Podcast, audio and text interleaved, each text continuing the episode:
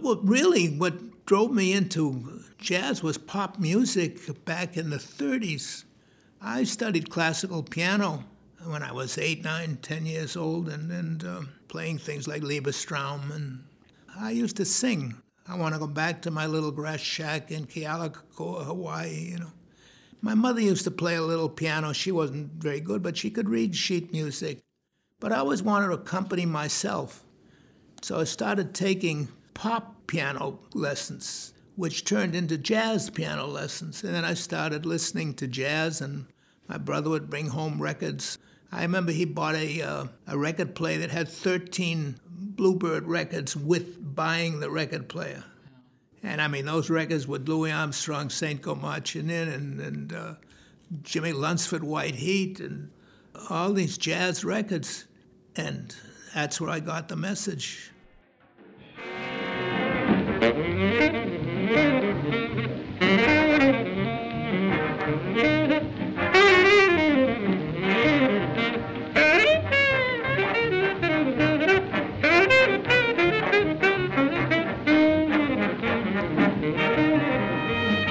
That was the great jazz impresario and a 2005 NEA Jazz Master, George Wein. Welcome to Artworks, the program that goes behind the scenes with some of the nation's great artists to explore how art works. I'm your host, Josephine Reed. Although George Wein has been displaying his chops as a jazz pianist since he was a teenager, the 87 year old is known primarily as jazz's leading impresario. In 1950, straight out of college, he opened a jazz club in Boston called Storyville. There, he booked most of the leading jazz musicians and went on to establish a Storyville record label. In 1954, he literally invented the idea of an outdoor jazz festival when he launched the first one ever held in the United States at Newport. And the Newport Jazz Festival went on to become an annual tradition. Wein went on to start a number of festivals in other cities, most notably the New Orleans Jazz and Heritage Festival, known to all as Jazz Fest. Branching out a bit, he also established the now annual Newport Folk Festival. His company, Festival Productions, also ran large scale jazz events in cities around the world, including Paris and Tokyo. In 2007, at the age of 81, Wein decided to take a break and sold his production company. But two years later, when the successor company was headed for bankruptcy, Wein jumped back in the game. He was determined that his jazz and folk festivals live on. To that end, in 2010, he founded the Newport Festivals Foundation, a not for profit whose mission is keeping the Newport Jazz and Folk Festivals financially viable and musically vibrant. George Wein has received many honors for his work. Let me just highlight a few. He's been honored at the White House by two American presidents, Jimmy Carter and Bill Clinton. The Association of Performing Arts Presenters, or APAP, presented him with the Award of Merit for Achievement in Performing Arts. And of course, he's been an NEA Jazz Master since 2005. I met George Wein in his New York City apartment the week of the 2012 NEA Jazz Masters Awards ceremony. And I asked him to tell me a bit more about learning to play jazz piano as a teenager. I started listening to small band jazz and collecting records. And I started to play more. And, and um, this magical thing known as imp- improvisation how did you do that? And then you learn how to do that, and then, you, then that's the rest of your life. I was locked in. And I organized my own band when I was 15, 16. I was like one a kid with a rock band, except I had three trumpets and two trombones and four saxophones and a drum, bass, guitar, my cello my house in Newton, Massachusetts. And we were playing in the Mood and Tuxedo Junction and all those arrangements of the big band. And it was the same thing as a kid in a rock band in his garage band now, you know, and, and uh, that's where I learned. Do you remember the first jazz concert or, or club or just live performance you saw? I don't know that I remember the first, but I know that I used to go very at a very young age to uh, hear Cab Calloway's band at the Southland in Boston, and that's a band that had Cozy Cole on the drums and Dizzy Gillespie was on trumpet. I remember the first time I heard Duke Ellington. Oh, tell me about it. I knew, of course, how important Duke was. I'd heard some of his records, but to hear him live And I didn't know the guys in the band. Uh, and when Johnny Hodges stood up and played, I, I felt gooseflesh all over me as that sound. He wasn't even playing an Ellington tune, he was playing a tune called Whispering Grass.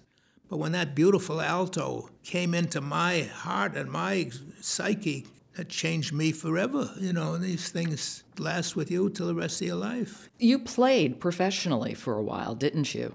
Well, I still do to a degree. Right. I mean, I've been playing this year more than I have in the past few years. I love to play, but I started while I was in college. I came out of the army and went back into, you know, went to school. I went to Boston University. And while I was at Boston University, they needed a piano player for Maxie Kaminsky and Pee Wee Russell and Miff Mole, three famous legendary figures. And they needed a piano player, and I was one that, that was known, and they taught me the Dixieland tunes. And next thing I know, I was working six weeks with them, seven days and Sunday afternoon while I was going to college. I never thought I'd be a piano player. I'd been playing all these years, but I mean, I was still a student, and, and uh, somebody said, open your own club. Because I'd been working in clubs in Boston, and a, a, lawyer said to me, you know, he thought that I had, you know, a head for business, which I really didn't, but I at least understood that if you spent $10, you had to take in 11 That I did understand. So I leased a room from a hotel. And I started off with the same kind of music I'd been playing at Bob Wilber and his band but then somebody called me from an agency and said, Why don't you use George Shearing? I didn't even know what George Shearing was doing, but uh, he had a big record called Jumpin' with Symphony Sid and Lullaby of Birdland and, and September in the Rain. And I put a little ad in the paper, George Shearing. I was paying him a lot of money, $2,500 a week. I'd never paid more than 900 or $1,000 a week for a band, you know. next thing I know, the place was absolutely packed, sold out. It's for eight days, sold out. And I guess that's when I realized that I might be a promoter the rest of my life. Where did the name Storyville come from? Well, that's the history of jazz. Storyville was the red light district in New Orleans and was named after Alderman Story in New Orleans who wanted to relegate all the sin to one section of the city. And that's where Lulu White's Mahogany Hall and all those all those fabled mythical names that weren't so mythical. Those names came from the history of jazz, and and so they rewarded Alderman's Story by naming this section of the city after him. They called it Storyville, and I just called it Storyville, the birthplace of jazz. That was what the name of my club was, Storyville. George Wein Storyville. I always put my own name in there. I don't know why. I guess because I like to see my name in the paper. And since I was paying for the ad, I could put my name in the paper. George Wein's Storyville, the birthplace of jazz. Then one day, uh, Sid Catlett was playing drums with Bob Wilber, and Louis Armstrong had a concert at Symphony Hall with his all-star group, Cozy Cole and Barney Bigard and Jack Teagarden and Earl Father Hines, all the greatest names in jazz. And I gave Sid, who had played with Louis, says, you go down to Symphony Hall, get those guys coming back to the club. I'll never forget this night as long as I live. One by one, the guys came in. And Sid, as they walked in the door, Sid brought them to the stand. And here comes Barney Bigard, and he walked right up on the stage, started to play. And here's Earl Father Hines, and he walks, goes to the piano and sits. It was a small room. They'd come in the back, and he was up the front. And the last one to come in was Louis Armstrong. He walked right to the stage. It was uh, like it was rehearsed. It wasn't. And he sang Sleepy Time Down South. All the pale moon shining, the fields below. Dark is running on soft and low. You needn't tell me, boy, because I know it's sleepy time down south. Mm. Soft wind blowing through the pine wood trees. Folks down there live a life of ease when old mammy falls upon her knees. It's sleepy time down south. Oh, and the electricity in that room was so incredible that I said, this, this is what I have to do. I have to be associated with the great people. And that's what directed my life. You played there with Lester Young. You played the piano with Lester Young. Tell us that story. That's one of the funniest stories. I had a lot of chutzpah saying I was going to play with Lester. I loved the Basie style and the and the swing era. I hadn't. I'm not not a. I'm still not a bebop player. I play more modern than I used to. You know, I played sort of a simple, Basie, Teddy Wilson style of piano playing. Lester had great piano players. That played with him in the previous eight or ten years of his life, but they'd all been bebop piano players. So I put together a band with Buck Clayton on trumpet, who played with Prez in the old Basie band, and uh, I had a good bass player and a drummer. So Prez came in and by himself, and was sitting talking, and uh, and he says, "Who's going to be on trumpet?" Prez, he would call me Prez, because I was the boss. I said, Buck Clayton, oh, Lady Clayton, that's fine, man, you know. And I said, Marcus Foster and some, who's going to be on piano Prez? Well, I'm going to be on piano Prez. You're going to be on piano Prez? And this conversation went on like that. And I, well, I know your tunes, Prez. Well, cool, Prez. So we get on the stage, he won't get on the stage. I said, what do you want to play, Prez? Whatever your feelings, Prez. I said, well, how about Pennies from Heaven? He said, that's cool, Prez. I said, what key? Whatever your feelings, Prez, you know. And then this, he wouldn't get on the stage. And I said, what tempo? As you wish, Prez, you know. So I started playing. I played a chorus, and I said, Prez, if have another helping, Prez. I had to play four choruses. After I played four choruses, Prez picked up his horn and came on the stage and said, you and I are going to be all, all right, Prez, you know. And my heart just went like this. I said, thank God. High so, praise indeed. I mean, you know, uh, I had a lot of guts. I wasn't that good a piano player, but I did know how to comp for him and play simply, not get in his way, and we had a ball. You played with Charlie Parker in Storyville too. I just did one number with Charlie Parker. I had the Mahogany Hall All Stars downstairs. We had two clubs, Mahogany Hall and Storyville. And the Mahogany Hall had traditional jazz, and the Storyville had at that time, you know, more contemporary music. And so we Sunday afternoon we'd have jam sessions. So Bird was playing upstairs. So I asked Bird, come up and play a number with us. So we played Royal Garden Blues. And when he started to play the blues, everybody turned around. He was so strong and so fantastic.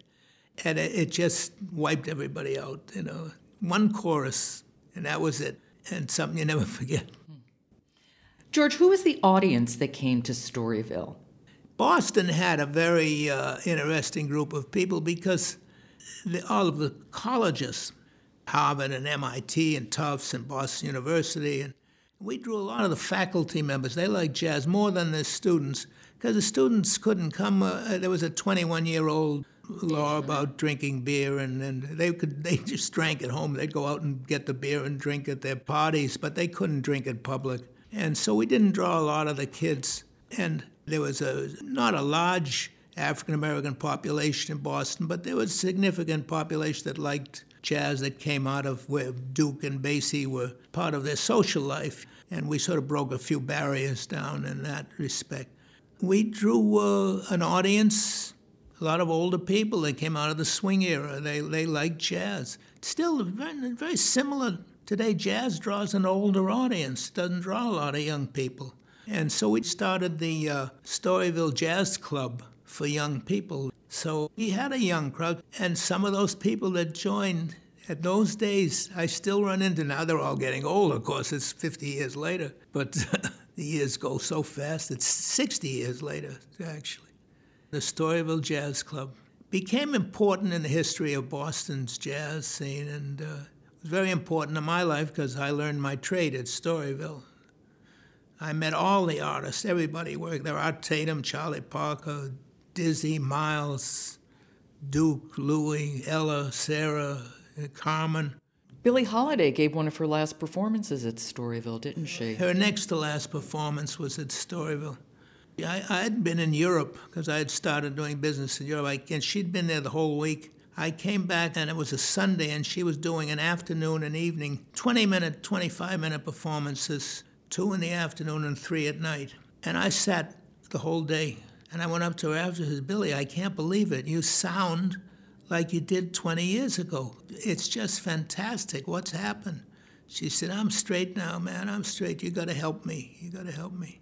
I said, well, good. I said, look, well, I'll get, I'll call Joe, her manager, agent. I said, well, do Newport.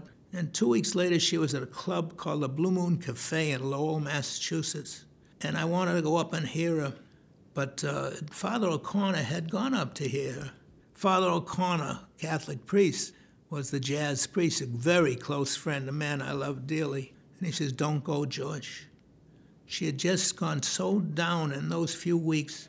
And after she finished in Lowell, she went to the hospital, and that was it. Tell me about the Newport Jazz Festival. How did it come into being? Well, one night, a woman from Newport, Elaine Lorillard, came in with a professor from Boston University. She was auditing some classes at Boston University, and the professor, Donald Bourne, was a friend of mine. And so he introduced me, and Elaine was saying that Newport is dull in the summer, and, and they tried something the year before with the Boston Symphony or the New York Philharmonic, I guess. And they'd lost a lot of money, and maybe they could do something with jazz. So Donald Bourne says, Why don't you ask George to do something with jazz? And so she said, Well, I'll come back with my husband. And so he, she came back with her husband three nights. I couldn't believe it because people are always saying, you know, we'll come back and talk about it. And they uh, said, Yeah, we'd like to do something. And I said, Well, let me think about it. And I, I, I went home and I thought about, you know, Tanglewood has a music festival, classical music festival. Why can't there be a jazz festival? And I went back and told them, and I gave them an estimated budget, a concept, and they uh, authorized me to draw $20,000 out of his bank in Newport. And then they went to Capri for their vacation. And uh, it just happened. We broke even the first year and never had to use that $20,000, never had to draw on it, and business for the rest of my life. We're so used to jazz festivals now that I think it's hard to remember that you were really the first to produce an outdoor, multi day, multi venue jazz festival. Well, I received that APAP award, which was for changing the directions in which people listen to music in the summer, you know, and uh, I was very appreciative of that award because when we were doing things, you didn't realize we were pioneers. We weren't going by a book. We were writing the book as we went along. Nobody had ever done these outdoor festivals the way we did them, and learning about sound, learning about how to uh, work with communities, learning all the little things that are par for the course now.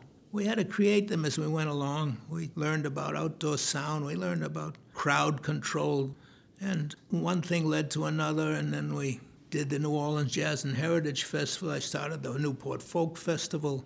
And uh, next thing I know, I had a nonprofit board. Pete Seeger came up with the idea of all the musicians, no matter whether they're Bob Dylan or Joan Baez or the Georgia Sea Island Singers, everybody got $50 a night we had seven or eight of the greatest music events that ever happened. They weren't jazz, they were folk, but they were just fantastic events. And so all of these things are part of my life. And then out of the folk and jazz festivals, what came the New Orleans Jazz and Heritage Festival. Which is huge. Yeah, and because uh, I just combined the two together. So those are all a few of the things I've done in my life that have had meaning. That's why I was appreciative of the award, because as you say, people almost forget. They don't almost forget, they, they forget. Do forget so it's nice to be recognized.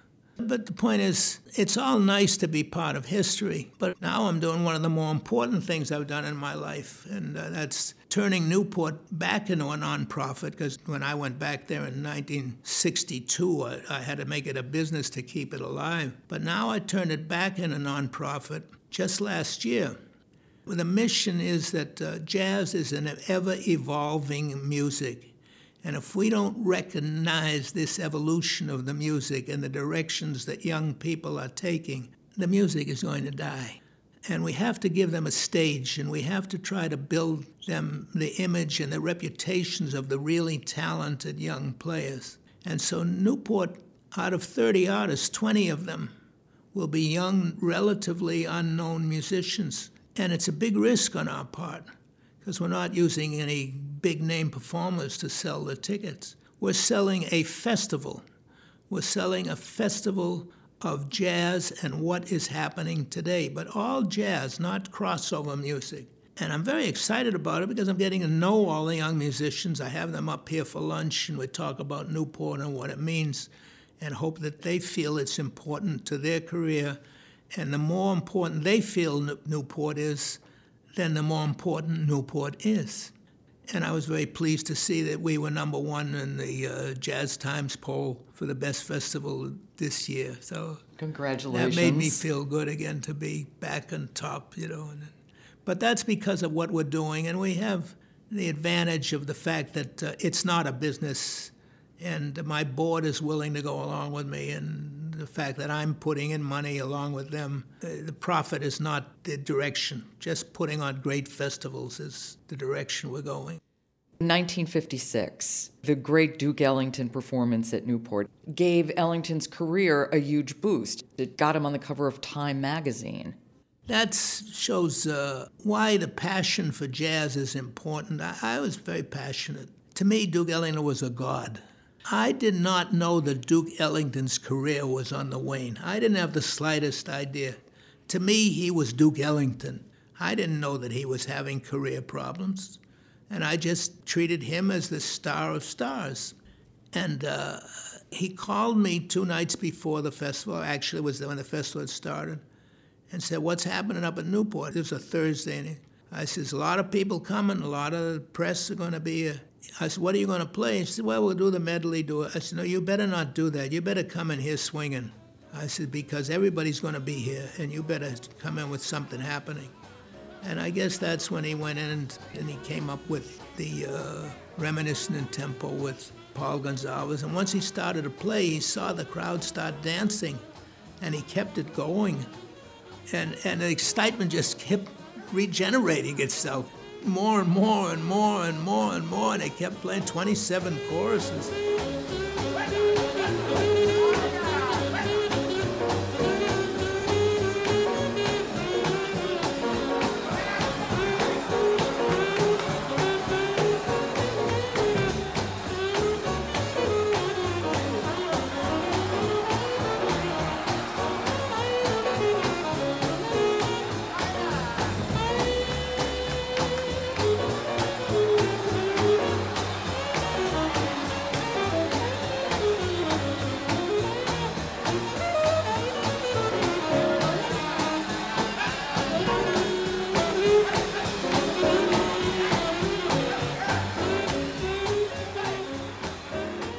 First happening at a, at, a, at a, jazz festival. It was a real happening.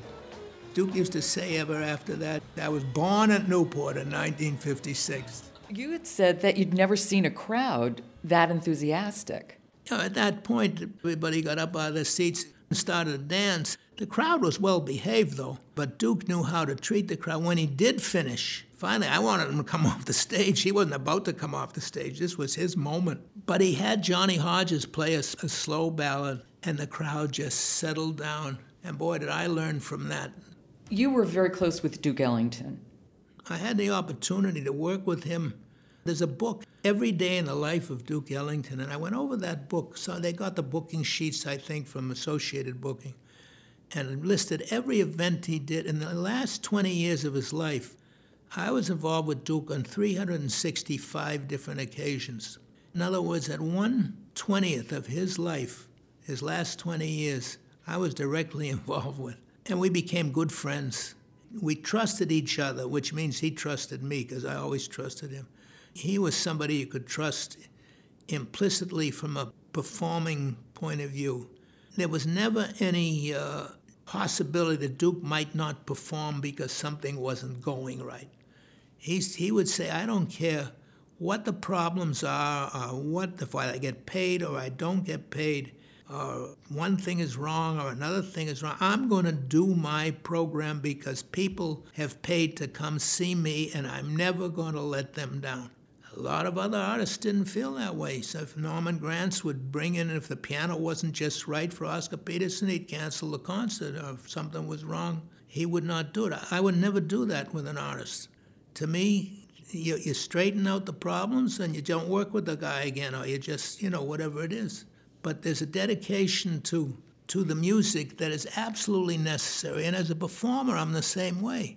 Because when I was a kid playing in some of the joints, Sometimes the pianos were half tone out of tune. And I had to play everything transcribed in, in the wrong key, and I wasn't that good. But you struggle through and you do it. Hey, what's the difference? Why do you think the Newport Jazz Festival, the granddaddy of all festivals, why do you think that festival originally was so successful? A lot of these things relate to destination. I always wanted to go to Newport. I'd never been there. I'd read about the summer cottages, the breakers, and the elms, and there was a fascination about going there. And I never had driven down there. It was a little out of the way. It was 70 miles from Boston. It was near Providence, but there was one bridge, and the other side you had to take a ferry. There were no trains, no planes went to Newport. And you had, as I say, pay a toll on a bridge, or you had to take a ferry. You couldn't get to the island, you know, no way to get there. So I said, this will be a good place for a jazz festival. Also, one thing that was unique about Newport is that you had musicians playing different types of jazz. It wasn't a festival of one particular type of music. Well, back in the uh, 50s, there was this uh, division in jazz between the swing era and the swing musicians and this new music that Dizzy and Charlie Parker had created, bebop and modern jazz and Lennie Tristano. And there was still this strong fight.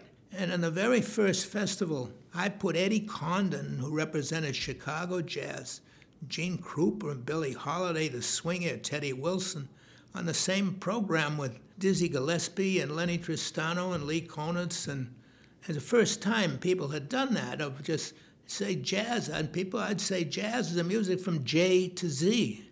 I always had that feeling. I didn't realize we were pioneering. I knew what my club was.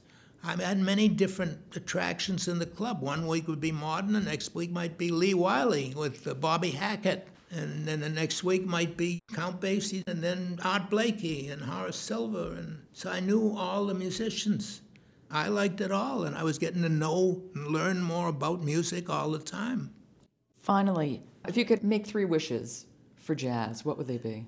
It's tough to ask me that because I've realized most of my hopes and wishes, and I keep thinking of new things. So now I just want Newport to continue after I'm gone. I have no family, particularly, and uh, whatever I have, I am going to leave towards an endowment for the festival to continue. And if that endowment is matched by my board and by friends, the festival will go on forever, at least for the next 20 or 30 years. That's the main wish that I have. The young people want to play the music. There are thousands of young people coming out of schools. I mean, this is what people dreamed of to making jazz part of the educational system. It is part of the educational system. And I think remarkable things are going to happen. But my wish is very personal that Newport continue after I'm gone. George, thank you so much. And thank you for everything you've done for jazz. Well, thank you.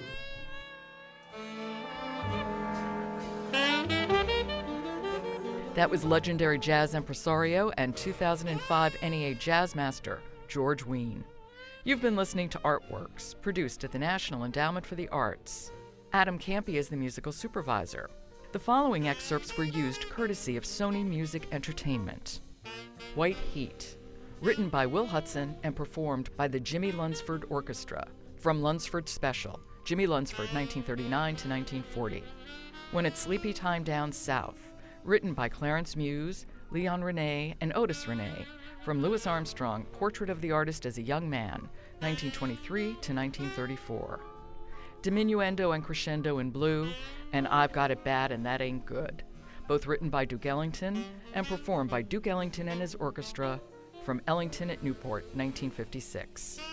The Artworks podcast is posted every Thursday at arts.gov you can subscribe to Artworks at iTunes U. Just click on the iTunes link on our podcast page. Next week, Air Force veteran and poet Lynn Hill. To find out how art works in communities across the country, keep checking the Artworks blog or follow us at NEA Arts on Twitter. For the National Endowment for the Arts, I'm Josephine Reed. Thanks for listening.